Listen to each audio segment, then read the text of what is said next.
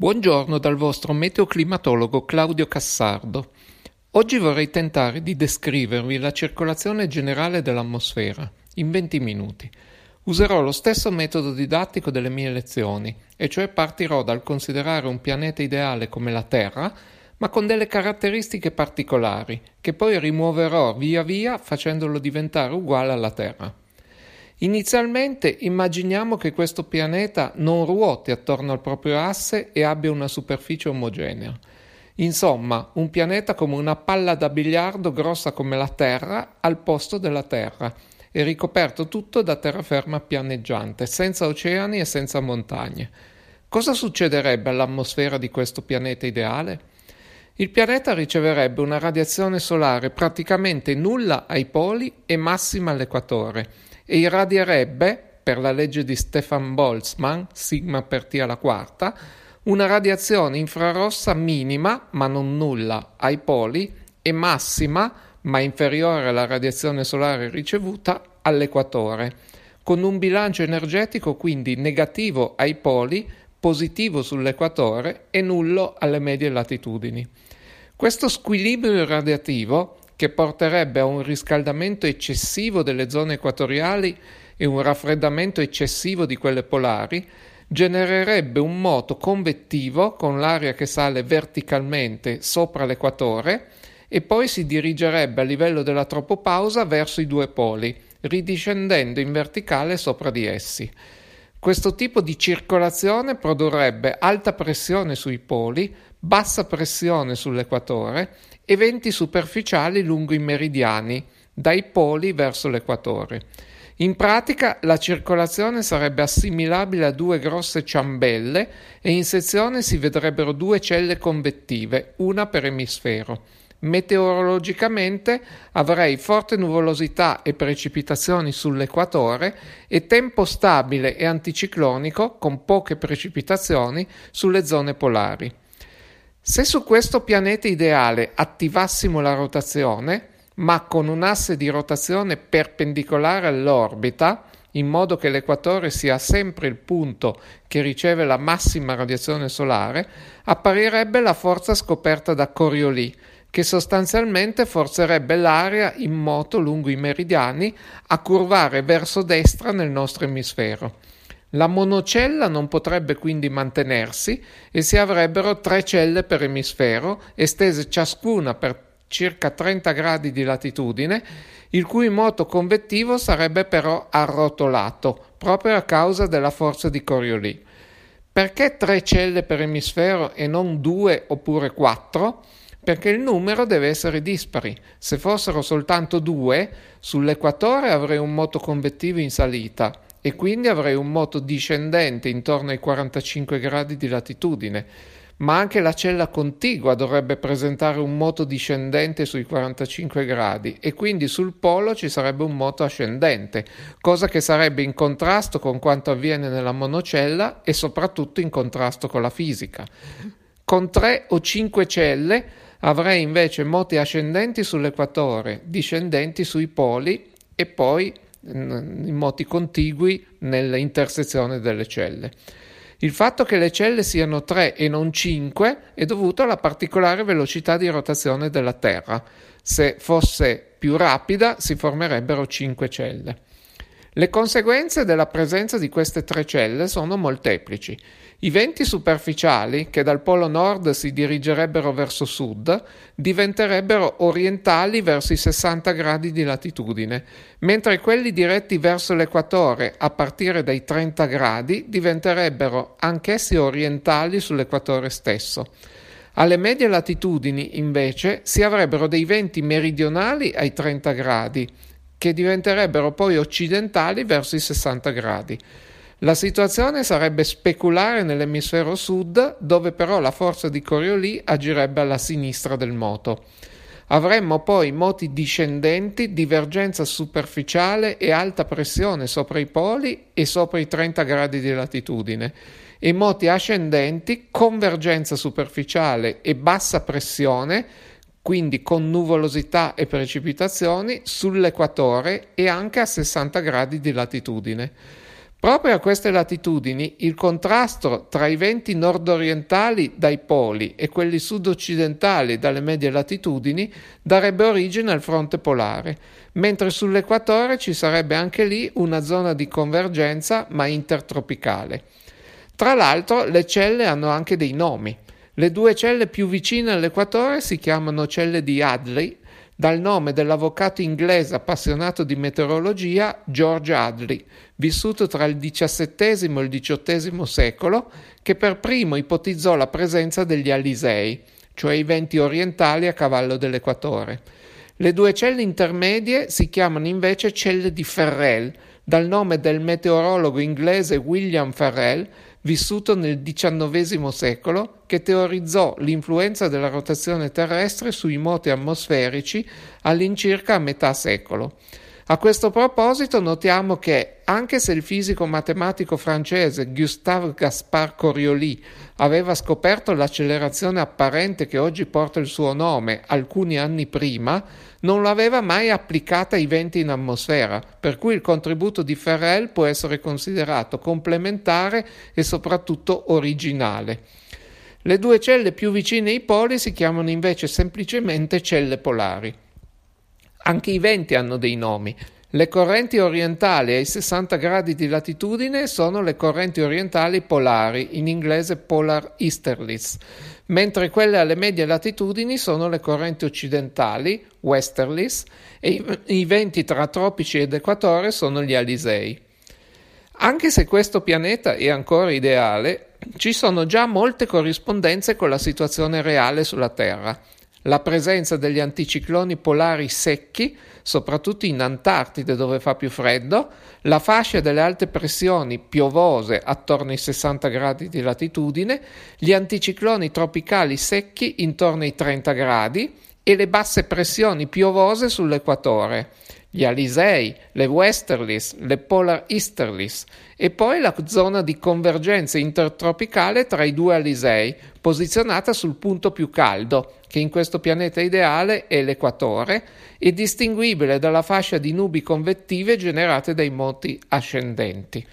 Se adesso incliniamo l'asse di rotazione di 23 gradi e mezzo come è sulla Terra, compaiono le stagioni, in quanto il punto di massima insolazione si metterebbe ad oscillare tra il tropico del Cancro nel solstizio d'estate e il tropico del Capricorno nel solstizio invernale, e quindi tutta la struttura a celle si dilaterebbe in un emisfero e si restringerebbe nell'altro, seguendo il moto di questa linea, e così farebbero le fasce di pressioni e i sistemi di venti che sono associati alla zona di convergenza intertropicale.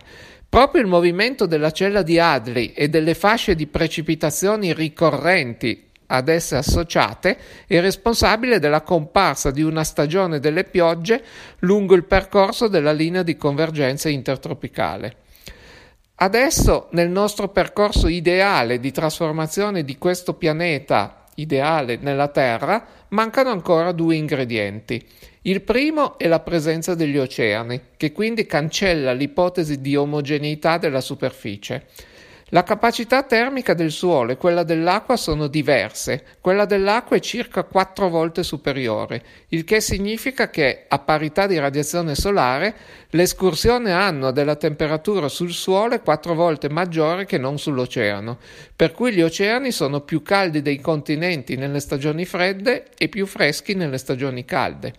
Questa diversa temperatura influisce sulla pressione superficiale che tende a essere maggiore sulle superfici più fresche e minore su quelle più calde. Pertanto alla distribuzione di pressione con la latitudine in base alle convergenze e divergenze del suolo dobbiamo aggiungere queste anomalie di pressione dovute alle differenze di temperatura. La conseguenza è che d'estate la pressione tende a essere maggiore sull'oceano e minore sulla terraferma, mentre d'inverno tende a essere maggiore sulla terraferma e minore sul continente.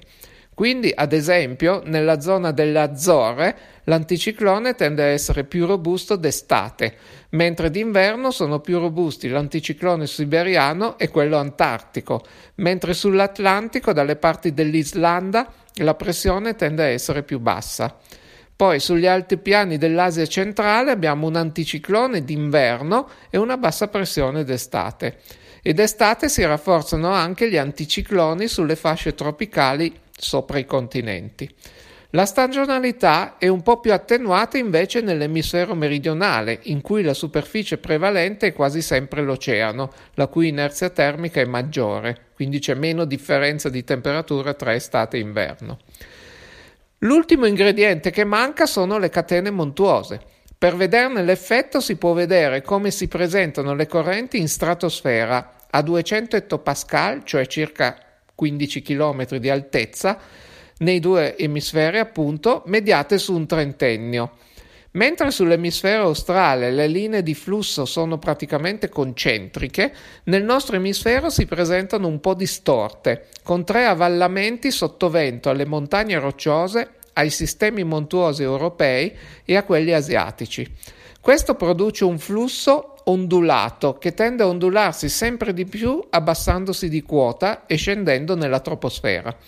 Quindi le correnti delle medie latitudini appaiono occidentali in media, ma in realtà sono ondulate e si portano dietro con queste ondulazioni anche le celle e tutte le strutture associate, soprattutto la cella di Ferrel perché è alle medie latitudini, ma di conseguenza in parte anche le altre due.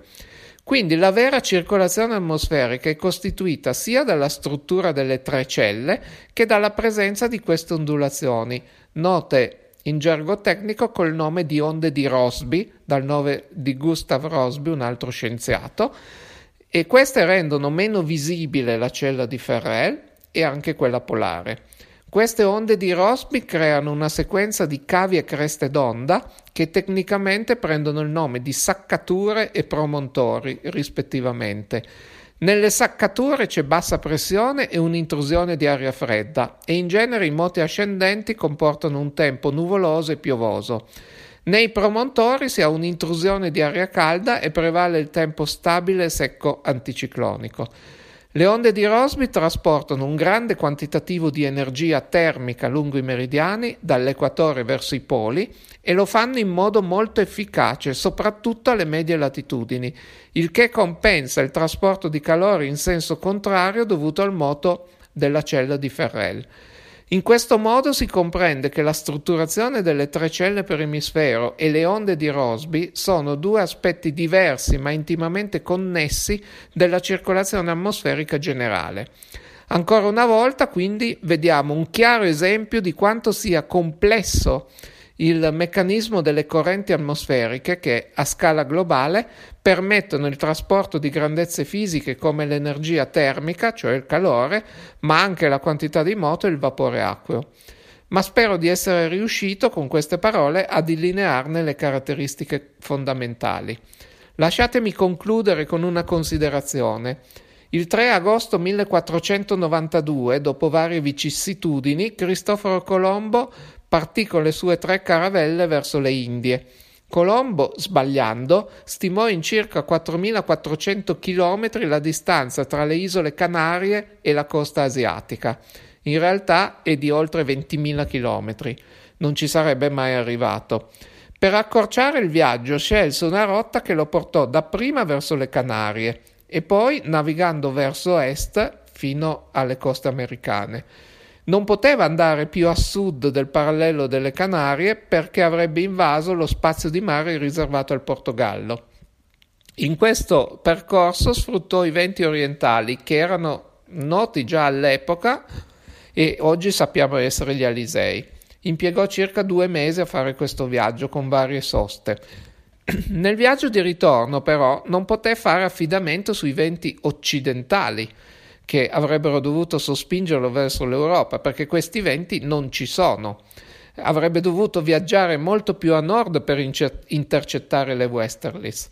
Eh, Colombo partì a gennaio del 1493, in pieno inverno. D'inverno gli Alisei soffiano più intensamente un po' più a sud perché le celle si sono dilatate e la linea di convergenza intertropicale si è spostata verso il tropico del Capricorno. E rispetto all'estate, quindi mh, mm, si trovò a navigare un po' più a nord e non dovette andare troppo contro vento. La rotta scelta lo portò subito verso nord-est fino alla latitudine delle Azzorre, dopodiché proseguì verso est.